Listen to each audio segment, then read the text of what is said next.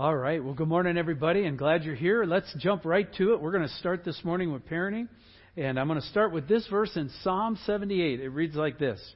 He established a testimony in Jacob and appointed a law in Israel, which he commanded our fathers to teach their children, that the next generation might know them, the children yet unborn, and arise and tell them to their children, so that they should set their hope in God and not forget the works of God, but keep his commandments. And so we find in a lot of places in Scripture there's these commandments. You find it in Deuteronomy, you find it in the Book of Numbers, you can find it in the New Testament where parents are, uh, the stewards are in charge of passing along uh, the things of God. Uh, not only the wisdom, knowledge, values, and the history of the culture, but also the knowledge of God. His works, His kingdom, His promises are, are all part of that. And when you really understand that, then parenting becomes somewhat daunting, right? Because we have a precious treasure that we are to pass on to the next generation, and it's incumbent on us to pass it along right and wisely. As someone most famously said, parenting is not for the faint of heart, right? So we've learned that as we go on. The other thing that's uh, pretty amazing when you really think about it is there is actually very little direct parenting information located in the Scriptures themselves. You do not open to the middle of the Bible and there's parenting one oh one. And here's what you need. Step one, step two, step three, step four, step five. Awesome. You got that down. Go a little farther in the book as you head toward the sun. Here's parenting two oh two. And it marks down. Then you get to parenting three oh three. And then, of course, there's graduate school when you get to Revelation. No, it doesn't work like that, right? Uh, a great deal of Uh, the parenting advice, a great deal of the parenting information must be inferred from what's laid out in Scripture and inferred what God talks about in terms of principle, and it, it has to be absorbed from spending time in the Scriptures. Uh, Alvin Toffler was a guy who was quoted as saying, "Parenthood remains the greatest single preserve of the amateur." You know, we used to have amateur sports. Remember that? Some of us remember amateur. Some of us would go back today remembering where the Olympics were amateur sports, right? Where we know nowadays they're all professionals, and they all get paid, and they all work at that. And it's really the best of the best competing against the best of the best.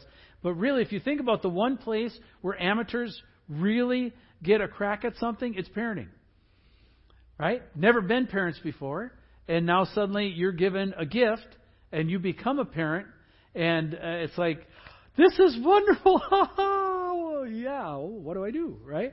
So we're going to look at some of that this morning. Before we go any farther, too, there's something else that needs to be mentioned. When it comes to the topic of parenting, uh, there's a lot of pain in this room regarding this topic, all right?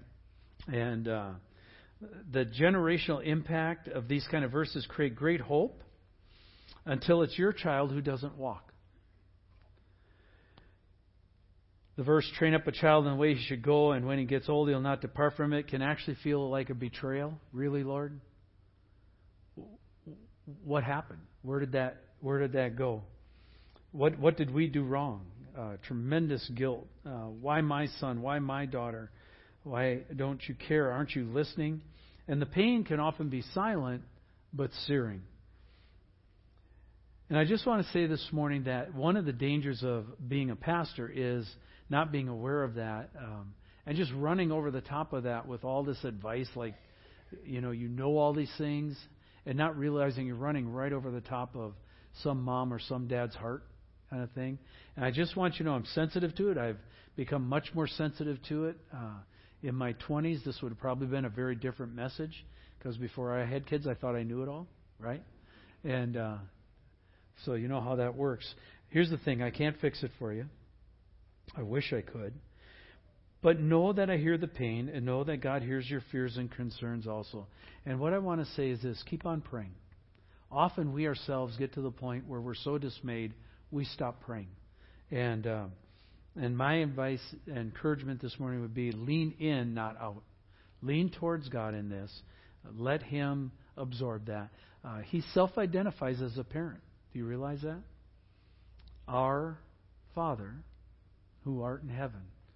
And so he identifies with that role, and he certainly, as a parent, can identify with your parent's heart and the prayers that you send that way. So before we go further, could could I pray again, just with those sensitivities on the line? Father, this morning, uh, some of us here are teenagers, and uh, we, we aren't even dating, let alone married, let alone having kids. Some of us um, have little ones scurrying and running, and uh, we're in that exciting stage, Lord. Some of us have junior high and senior high. Some of us have grown children.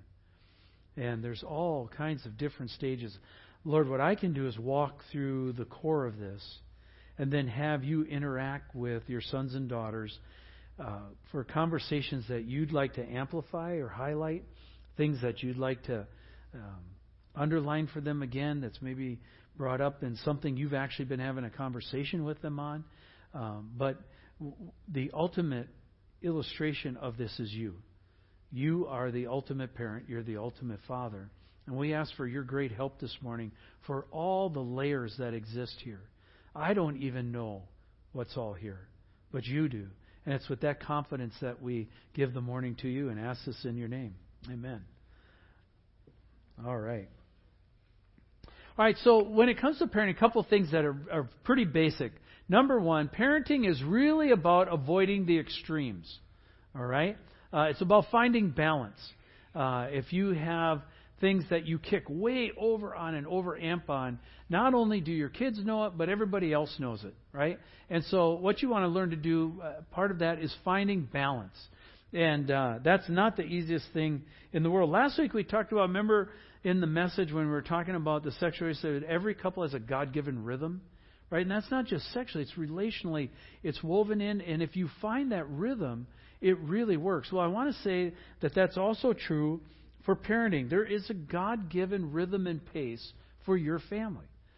And if you find that rhythm and you find that pace, uh, it really works. Now, here's the great danger of parenting. We're always looking at other families to see what the pace should be. Okay? And what one family's pace is, is not another family pace. And why can't we be like them? Well, because the simple fact is you're not them. You're you. And you need to be the best you that you can be. And you need to find the rhythm for your family, not what works for them. And so a lot of competition and envy would stop right there if we, we just did that. Neither too stiff nor too loose are good strategies. Right? The military, you'll do it because I said so. How well did that work for you? Right? Then why would we think it would work for our kids? And the too loose, hey, it, you can do whatever you want. Woohoo, let her rip, right? How well does that work? I mean, no, that's no good either, right? So there's a balance of both rhythm and discipline and skill that have to come together um, in that.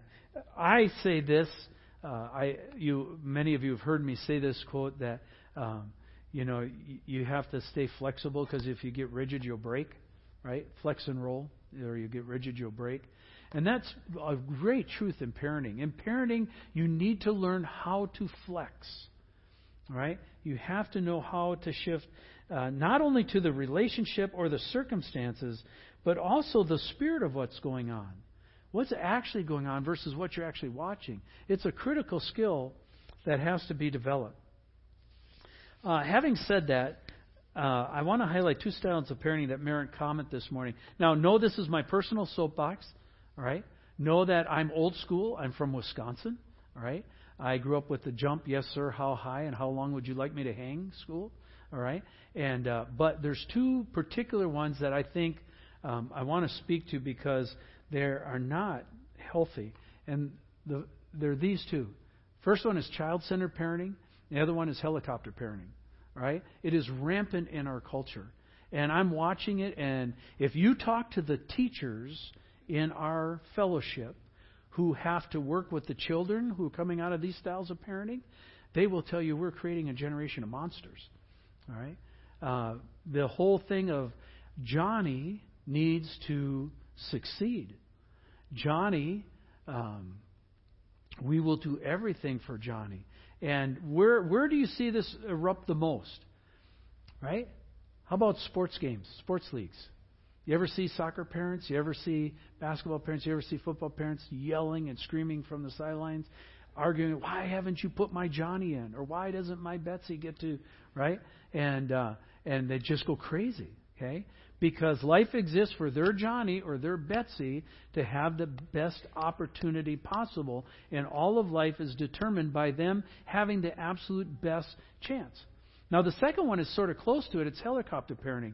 That's where I want to so protect my children that nothing bad will ever happen to them and they will never fail. Right? Now, is there anything wrong with being a good parent? No, I'm talking balance here. But I'm watching people overamp on this to where it is like crazy. And ask yourself this question. Where did you learn more about life? When everything went well or when things got bad? Did you learn more from your successes or your failures? Isn't it often in our failures we really not only learn about God, but in our failures we're often drawn towards God because we suddenly recognize we have a need? If we protect Johnny or Betsy from everything bad that'll ever happen to them, we may actually be keeping them from the Lord.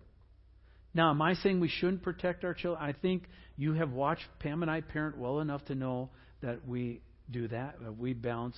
But I think you can also see this is going on in our culture, and it's an over-amping um, to where I, I know parents who do their homework for their kids. All right? I, there's some fifth graders who are turning amazing, amazing assignments. Okay? I'm telling you, they, they could go to college right now. And the problem is that's true because the person doing it for them is the college person who's turning in their homework for them. Does that help Johnny when he gets to college? No, these kids flounder and fail. And so I just want to call a correction to these two um, styles. Now, it's true that there's a lot more bad examples of how to parent, but what are some of the positive ways to parent? All right, we've I pointed out these, but um, what are some positive ways we can go about it? Let me uh, point out four rules of parenting that I think are very important. Uh, I'll actually give you a fifth one this morning. But here's four rules of parenting. If you're talking about what just ground zero, here's what I learned in my youth years uh, uh, in the church. Number one, you can't give away what you don't have. All right? Think of this in terms of parenting. Think of this in terms of faith. You can't give away what you don't have. You can fake it. You can act like you got it. But if you don't actually possess it, you can't give it away. And that would be essentially true of a relationship with Jesus. That would also be true of uh, wanting to talk to your kids about faith and that sort of thing. Number two, you can't teach others what you don't know. Right? We all have blind spots. A great deal of parenting is figuring out what our blind spots are and many times bringing other people into the equation because they don't have that blind spot and they can speak to our children in ways we can't even speak to them, right? That's a great benefit of spiritual aunts and uncles and grandparents and all that kind of stuff is they can balance out where our blind spots are. But you can't teach others what you don't know. Number three, you can't take others farther than where you've been. I have one of the great sins of parents is uh, enforcing a spirituality on their kids that they themselves don't possess. Uh, one of the famous stories back in my youth group is I had a, a dad come in and just blow up on me. And I mean... vehement blow up, and he laid down the law, and here's the things you got to do, and this youth group is a bunch of goofballs and all going on, and I want this thing cranking, I want quiet times, and you as a youth leader should know that, why aren't you leading? Bang, bang, and he just went, and I'm like, whoa, I had hair back then, and it was going straight, okay? And I just had just enough wisdom to not answer him, and when he got done, I asked him, I said, can I ask you a question? He said, sure, what? I said, do you have quiet times?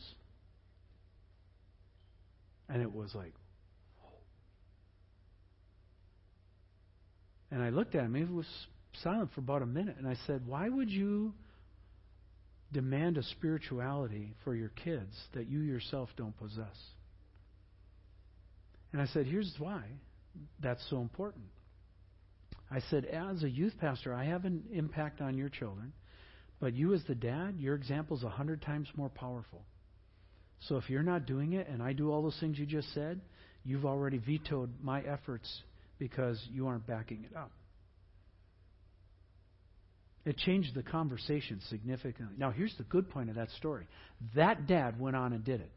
That dad realized he had gotten caught. That dad realized he was wrong.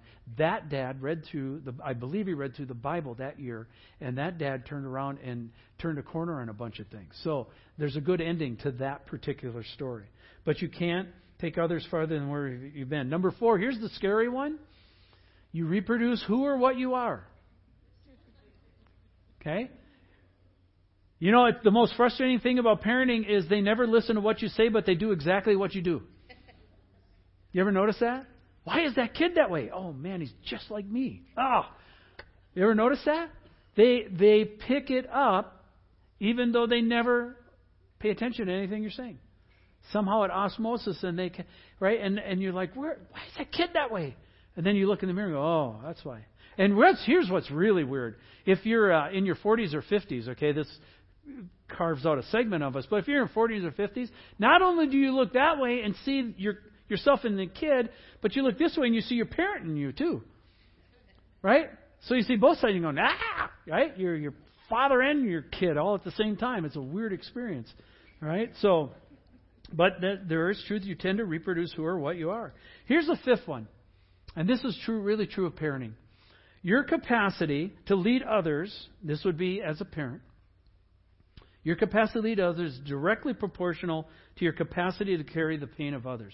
Now, that's a statement that is used in pastor circles uh, to talk about the need for pastors to be able to persevere in ministry when things get tough, because the number one job of pastors is to carry other people's pain. Okay? Um, there are many things I can't talk about, many things that go unsaid um, simply because it's my job to carry it. All right? And I have to give those things to the Lord. Isn't that true of parenting? There are many burdens that only a parent knows. There are many pains that only a parent knows. And uh, your capacity to handle that well instead of whining is really significant. All right? We tend to whine. All right? Let me personalize that. I tend to whine. Maybe you don't. All right? But I tend to whine and complain, where instead I should be praying. So uh, those are five things that I think are kind of helpful. Now, one of the questions is, all right, with that in mind, how do I become a good parent? All right? And I want to share something this morning that is really radical, cutting edge. They've just discovered it. It is phenomenal. When you ask the question, how do I become a good parent? Here's all the secrets of the Bible locked into one sentence. Right here. Become like Jesus. Right? Remember this morning I said God identifies as a father. He identifies as a parent. Our Father who art in heaven. He's our dad. Abba, Father. God identifies as a parent. So if we want to be a good parent, we need to become like Him. And therefore we need to become like Jesus. In Second Corinthians, there's this verse that uh, is a major verse for me in my life. It says, "And we all with unveiled face, beholding the glory of the Lord, are being transformed." This is the change process, sanctification process that Jesus is doing in our life, into the same image from one degree of glory to another. For this comes from the Lord who is the Spirit. And I think we often forget that one of the core purposes of the sanctification process is to become more like Jesus. Now we know that, right? But we just don't like it in the daily, ordinary circumstances of life because it's irritating. Okay? Why doesn't the why doesn't the wash wash itself? Why don't the clothes fold themselves? Why did they track this in again? I just cleaned that up. Okay? Do you know how much that's going to cost to fix that fender? Right? And and we think about their sanctification process. We don't think about ours in the midst of it. And uh, that's really important. If we want our children to be more like Jesus, but forget that the primary way they become that way is by watching us, we've missed it. All right? Because trust me, they are watching. They are watching. They pick up on the spirit of it. They pick up on the tone of it. Moms and dads, they pick up on what's said, and even more so sometimes what's not said. You got really smart kids. All right? And they're looking. They're watching. As I mentioned, parents often want a spirituality in their children that they do not have themselves. Notice in this verse that the transformation, when you read this verse, uh, is one degree at a time. Any of you, does that bug anybody? It bugs me. That's awfully slow. I want like I want like the movies, right? On you know Transformers. I mean, just kick it, let's go. And and I want it to be instantaneous, and I want to be there, and I want to be together, and I want to be look at me, and and it doesn't it isn't working that way, right? It's an amazingly incremental, slow process that God's involved with when He talks with this transformation. And this is where we precisely make our mistake. We allow things at home that we would never do at church when it should be exactly the opposite. Okay? What we say is church is real, so we'll be holy at church because everybody else is watching. At home, nobody's watching, so then I can be the way I really am. You ever heard somebody say, "That's the way I am, deal with it"? Well, is that a legitimate category for a Christian? Can a Christian say, "That's your problem. I'm not changing. You deal with it"? No, right? And where the fallout of that comes is with our with our children. One of the most important things that a parent can do is share the gospel. But I'm not talking about the words or the formula of the gospel. That's important. But I'm talking about the spirit and the truth of the gospel uh, of the living God and what that looks like. So, uh, when Pam and I got married, one of the things we spent time talking about, and this wouldn't so necessarily be true of you, but is very true of us, is the fishbowl effect. What do you do when you're the pastor and the the married couple and everybody watches you, right? And everybody's measuring you and everybody's looking at you and that kind of stuff. And what I said to her is I said, "Look, here's what I think we should do, because this is what I've done in my single years. Let's just be us. Let's just be us at home, and let us just be us at church, and let us just be us if we're downtown in Mill Creek at the town center, and let us just be us on vacation, and let us just be us." For one thing, that's really helpful because I don't have to remember what I forgot, right? I don't have to remember what I was supposed to posture in different places. And and Pam and I, the second thing that I think was really important in our parenting decisions is we said, let's make home more real than church. Right now, probably in your world that doesn't carry as much significance, but in our world that carries enormous significance, all right? Because you've all heard the war stories about pastors' children and all that kind of stuff and things going on. We realize there's no way to fight that battle. So let's just be us, but let's make home more real than church. So that if people come to our house and they, they see us, they go, "Oh, that's Steve and Pam." If they see us at Azul's in the town center, "Oh, that's Steve and Pam." If they see us on vacation, they go, "Oh, that's Steve and Pam." And we're just consistent in how we act. Our, our kids will get the same thing. And so we've worked very hard at that uh, kind of consistency. One of the things in parenting that then comes up is the need to die to self. And notice I added the ishness to it. Okay? Any of you realize that there's a process that God used in your life, that when you were single, right, the cross was supposed to uh, help you die to yourself. We were supposed to pick up our cross daily. Most of us got that in theory and concept, but the truth is we're really still pretty selfish. And God said, "Good, let me help you with that." And He let us get married.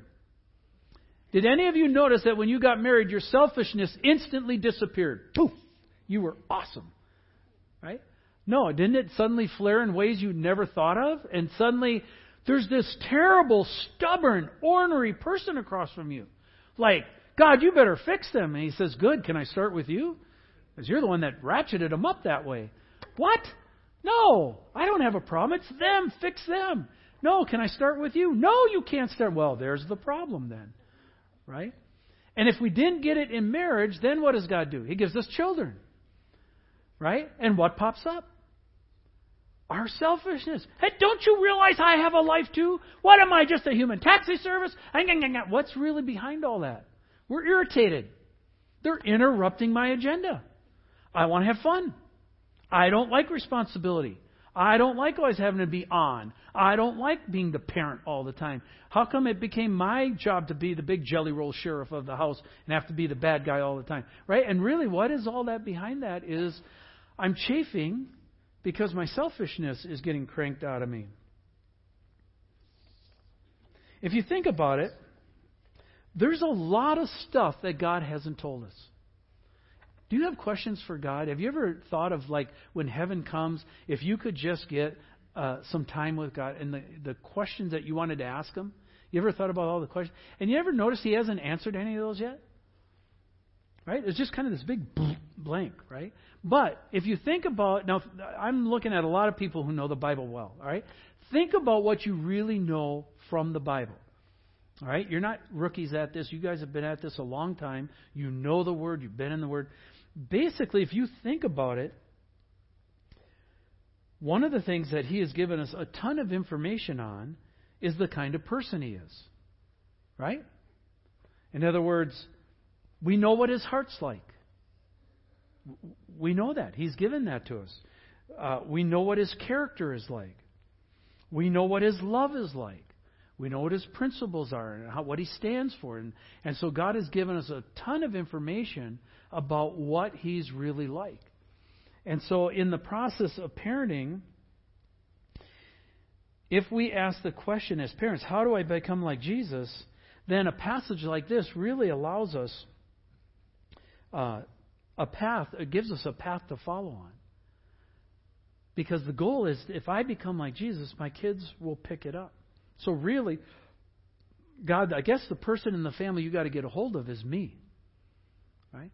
And it's in it's in the um, wrestling with this. In the, it's it's in the uh, process of the ordinary where we get. We get clipped because the question comes, okay, now, wait a minute, stop. How is that possible? Like, I mean, don't parents just naturally love their kids?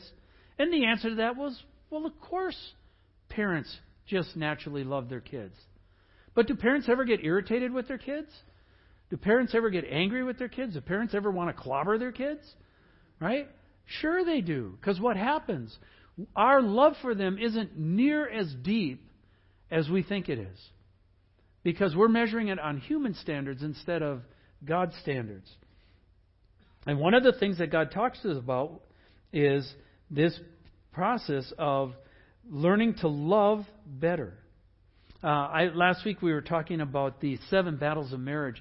And remember, I had them up there. I had gender and loyalties and money, sex, power, privacy. Do you remember what the last one was? It was children. I've seen a lot of couples do really well in marriage, and they're rocking along. Steve, we're doing great. And then children come along, and the basket turns upside down, right? Because now margin is being stolen, and suddenly I'm having conflicts that I didn't have before, and suddenly there's conflicts with me and my spouse that we didn't have before, and I realize I'm not near as good at loving as I thought I was. And our fleshly responses can really come out when our margins are shrunk or evaporated. Under pressure, what's really in us comes out. And what really comes out isn't pretty most of the time. That's why we work so hard to hide it. I didn't mean to say that. Well, yeah, we did. We just didn't want it to come out. See, because in our culture, what we've learned is that we're good, and we're good people, and good people do good things. Where the Bible tells us there's another picture, it says we're sinners. And sinners tend to do bad things. And sinners tend to blow things up, right? And that we still have to wrestle with that nature. So what would that look like in terms of parenting? Because parenting in the flesh is all too common, right? So here's a list. You can see both lists. If you go to Galatians chapter five, verse sixteen and following to the end of the chapter, it's talking about the war between the flesh and the spirit. It says, for the flesh is opposed to the spirit, and the spirit is opposed to the flesh. They are contrary to each other, so that you cannot do what you want. In other words, one of the two natures is going to rule you. Often in our world, they're kind of mushed together, right? But if you look at the two, uh, the one on the right is the fruit of the spirit. And then what I did for the list on the left was just took what would be the opposite of the fruit of the Spirit. So let's take one of these and just blow it up and we'll look at it. So for example, let's take anger. Uh, do parents ever get angry? And rightfully so. Okay. Do parents ever get angry? Yeah, parents get angry, right? And and we want to believe our righteous, our anger is always righteous and it's always that kind of stuff. But the Bible warns over and over again against the toxic stain of anger. Our verbal vomiting, our letting it fly, our hitting other people. And uh, and we couch it so well that people at church would never know we do that. But what does that create at home? Let me just give you two verses. It says, fathers, do not exasperate your children. Another translation of that verse is, fathers, do not cause your children to anger. Why do we cause them anger? Because we pound them, push them, push them, push them, till they just they blow up, right? Get off me. You're killing me. I can't do it. Leave me alone. Right? It says, instead, bring them up in the training and instruction of the Lord. Notice the difference between the two, the difference in the two lists. In James one, it says, know this, my beloved brothers, let every person be quick to hear, slow to speak, and slow to anger. What are we usually good at?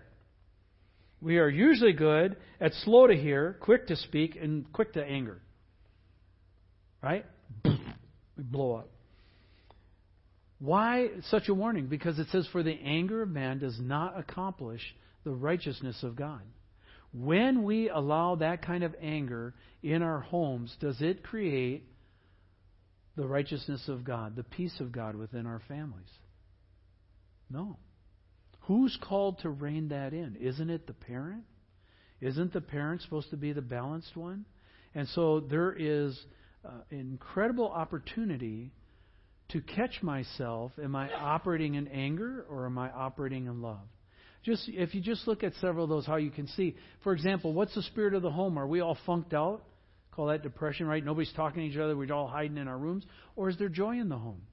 The joy of the Lord, by the way, is our what? Strength. What do you think Satan works so hard to rob us of? Yeah, we're saved. Right? Is anybody impressed with that? No. How about conflict? Does it matter if there's peace in the home? Oh yeah, if you grew up in a home filled with strife and conflict, boy, you know, right? That, that's a bad combination for children. Yeah, peace is an important thing. How about uh, patience? Do parents need to have patience? Does parents' patience ever get tested? That's a dumb question to ask, right? I know that. I am one, okay? But I think you can see in these two lists, it gives you some touch points as a parent rather than one, two, three steps. What's the terrain look like? What does the territory look like? For example, in, in, this, in these lists here, which ones on, on your left are hard? Which where's one or take one or two of those? Which one of those really stand out to you as things that you could agree with God to work on? And on the ones on the right, there's probably one or two that you're really good at. You actually do those well. But there's a couple of others that really aren't even there. Right? And you know you God's talked to you. You've been in a conversation, some of us, for twenty-some years of, hey, you need to add this to your repertoire. This is part of my character that you've got to build in. And if we build that in, then we see great progress. The old refrain, I was never like this until I got married. Right? Or I was never like this until I had kids. That's not true. We were always like that. We were just able to cover it up. Children don't create the problem. They really what? Reveal the problem. Does that make sense? God used them as a mirror to see, for us as parents, to look and see where we have to move farther in the sanctification process. And if we embrace that process, even if it's as imperfect and uh, herky-jerky as all get out, our kids will still notice it. They will know what we're striving for, and they will know that we're trying to get a handle on that, and they will actually support us in that process. That's why the core of parenting, the core of the Christian life, uh, this is going right back now to the foundation. When when you talk about any of this stuff, the core of parenting has always been the process of repentance. Primarily, God is working through us first so that we reflect something right to our children. And when we do that, it makes a huge difference. We want to move from the left side of the characteristics to the right side of the characteristics. This is often called sanctification of the ordinary. Because where does this happen? This doesn't happen at church where we are smart people and we are socialized people and we know how to behave in public. We know what's appropriate, we know what's expected, and we do a good job of it. Do we always act that way at home? No, at home we say there's not an audience, so I can act the way I want to. But if you're a parent, there actually is an audience. And it's in these ordinary moments of life, and apparently I'm I'm following Paul Tripp here, which I suppose I should watch the videos. That would be helpful, right?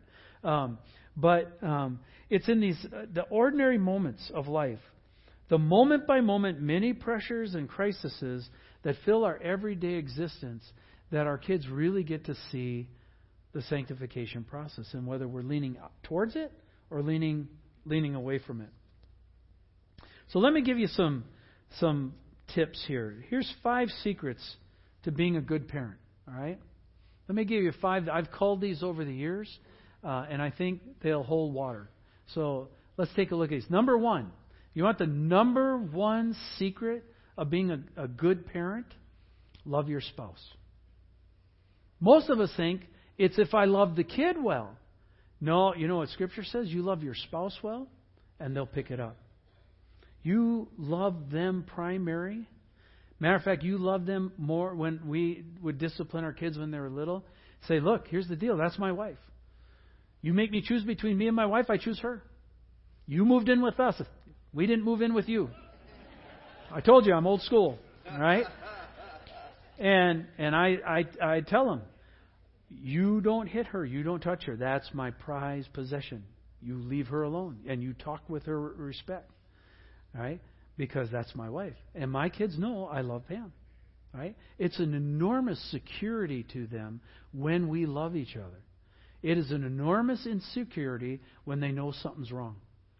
Your children are smart. They may not be able to put their finger on it, but if there's something wrong, they'll pick up on it. So, number one secret of parenting, love your spouse well. Number two, be consistent. All right? It does, you don't have to be perfect. You just have to be consistent.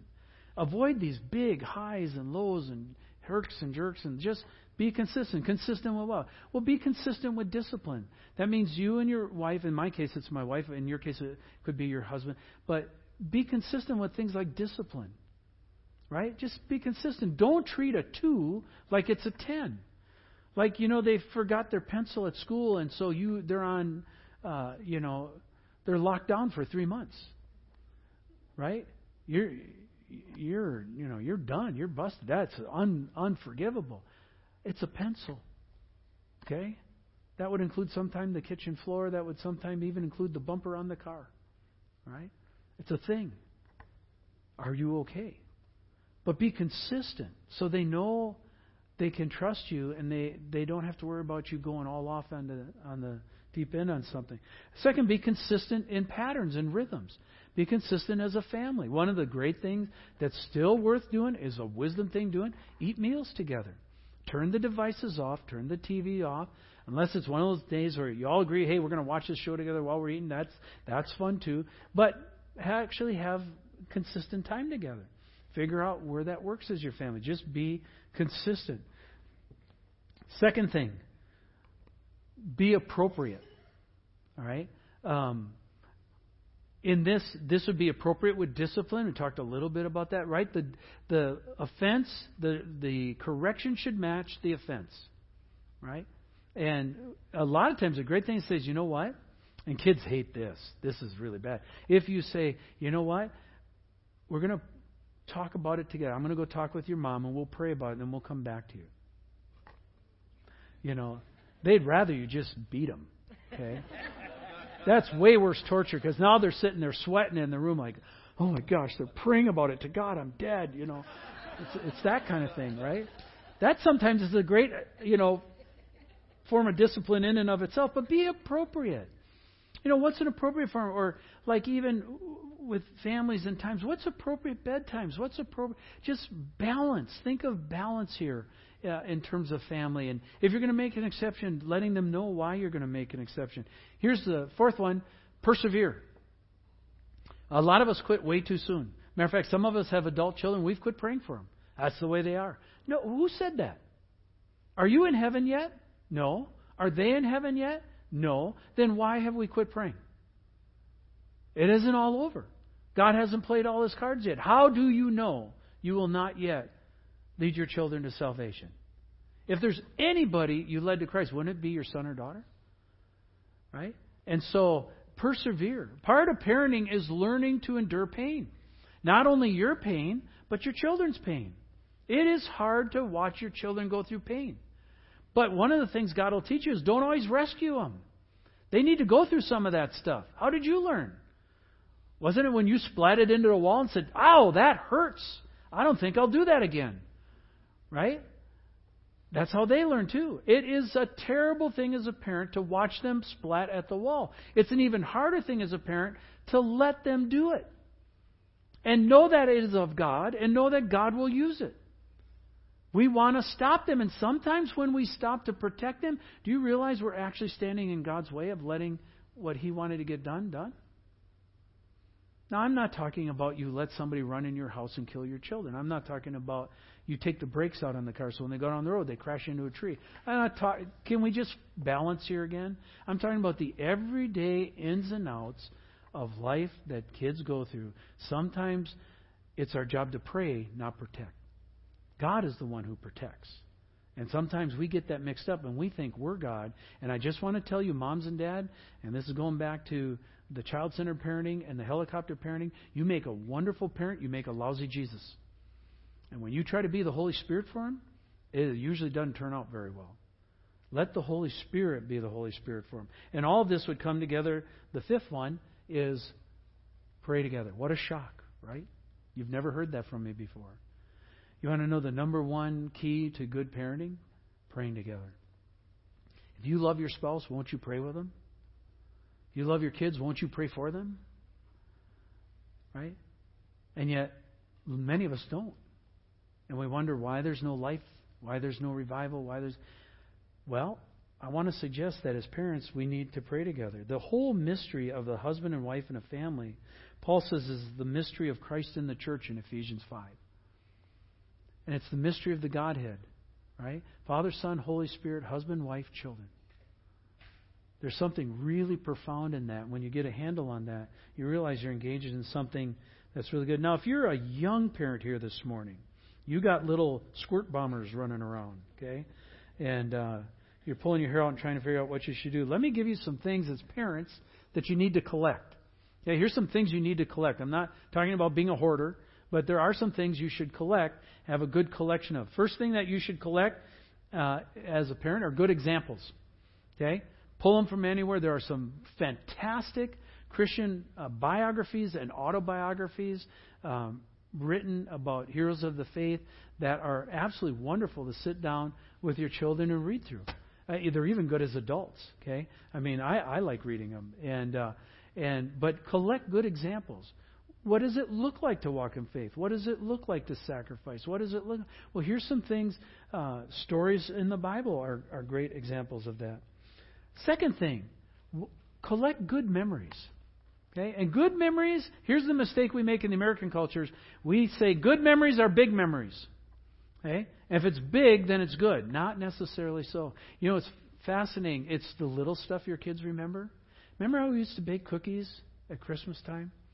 Remember how we used to go sit out in the back and have a campfire? Uh, I know in our our family, one of the big things that's really created these kind of memories is my family's in Wisconsin and Kayla's now going to school down in Arizona. So our road trips are, are amazingly, amazing family memories. And uh, we just came back from a trip to Wisconsin. I have to tell you, it's the best trip I've ever done in forty years. That we will never forget that trip. We'll never forget what happened on that trip. It will be in the Mitchell's lore and legend of great things that have happened for the rest of our uh, life together. And uh, it, it was just a fantastic thing. But uh, often, you, you ever hear of families who have the vacations from hell? Right? You're fighting the whole way, yelling and screaming, he's touching my side of the seat! Right? And, and going along. We've never had that. And I think it's just because my mentors uh, helped me figure out how to do that well. Third, we all have blind spots. There's all things we're good at, right? There's some things we're good at, but there's also some things we're not so good at. And so collect um, resources. You can read up. You can get educated. There's things that you can learn. Uh, there's people you can pull into the equation that can really help. Uh, sometimes you, you ever just, and those of your parents have had this experience, you're just banging your head against the wall. This is the end of the world, the end of your family, and you maybe muttered something to somebody in the lobby, and they said, oh, We we tried this. Bing! You're like, oh, how did I never think of that? You got to be kidding me. And then you try it and it works. And you're like, oh, for the love of Pete. I spent all that time praying. This is all I had to do, really? Well, if you hadn't spent all that time praying, you probably would have never asked that question. Never, God would have never ran into that person. And you never would have got that answer. Right? So collect good resources is a good thing. Number four, collect good friends. There's a small little tiny verse in the Bible that says, bad friends corrupt good morals. Okay? And it's really true. And so who you hang with makes a big difference for your kids. And that's one of the great benefits of a church is you're usually hanging around some pretty great people. For all the stuff in the culture that says we're all hypocrites and we're all bigots and we're all, uh, you know, we're all, you know what?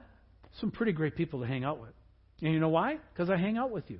And I go to your homes and I like you. And I like my kids being around you. And I'm looking at a bunch of you who I've hung out with and going, I would give, I would give my kids to you any day of the week. And I know you'd reinforce almost exactly what I'd reinforce. And that I could pass them off to you, and if something happened, you'd take care of them like they were your own. That's a pretty good... There's spiritual uh, aunts and uncles in here. There's spiritual grandparents in here. There's spiritual cousins in here. There's spiritual brothers and sisters in here. And, you know, one of the things we forget about is church is a great place for our kids. Even those of you who have kids graduated out. By the way, I saw Tessa on T V yesterday. All right? And... Uh, Who you hang with shapes them because they'll know where you'll be. Oh, yeah, they're over at so-and-so's. You ever hear your kids say that?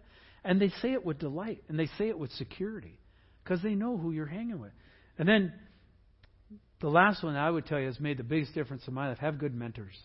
Uh, I was very fortunate when I came to Christ uh, in Green Bay. Jan and Sharm Hedinga, he was the pastor. They were the pastoral team there. And, and Jan and Sharm took me under their wing, and they mentored me for twenty-five years. And if... Uh, Sharm came to me uh, just at the annual meeting this week and said, Steve, you've done such a great job with your kids. They just, they're so radiant. I said, well, you know, you get a great degree of credit for that because you and Jan showed me how that worked.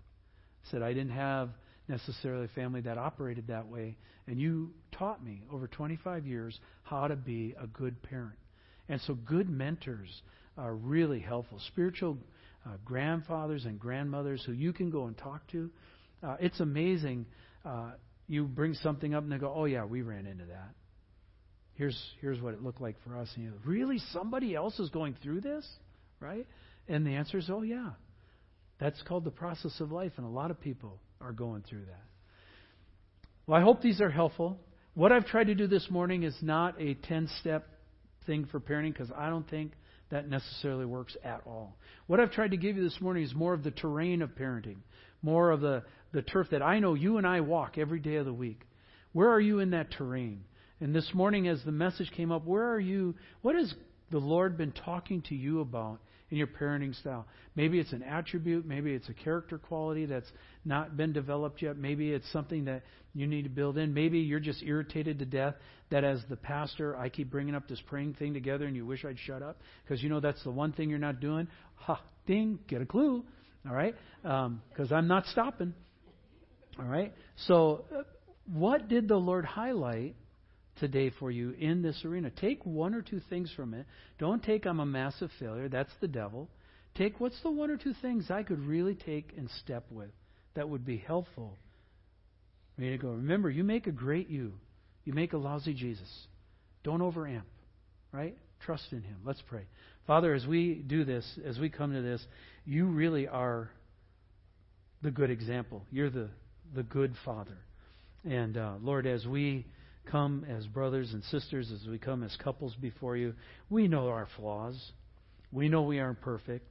Pam and I aren't perfect, and neither are anybody else in this room. We've made mistakes. Um, there's things we wish we would have never said. There's things like have caught us flat-footed, and we're wondering, how did I not even get that? What did I miss? And uh, Lord, we just once again want to give our children, no matter what age they are this morning, to you. And we want to pray in faith that you would rescue them, that you would find them, that you would uh, take them under your arms. And Lord, give us wisdom to cooperate with you in that process and not get in your way. And we ask this in your name. Amen.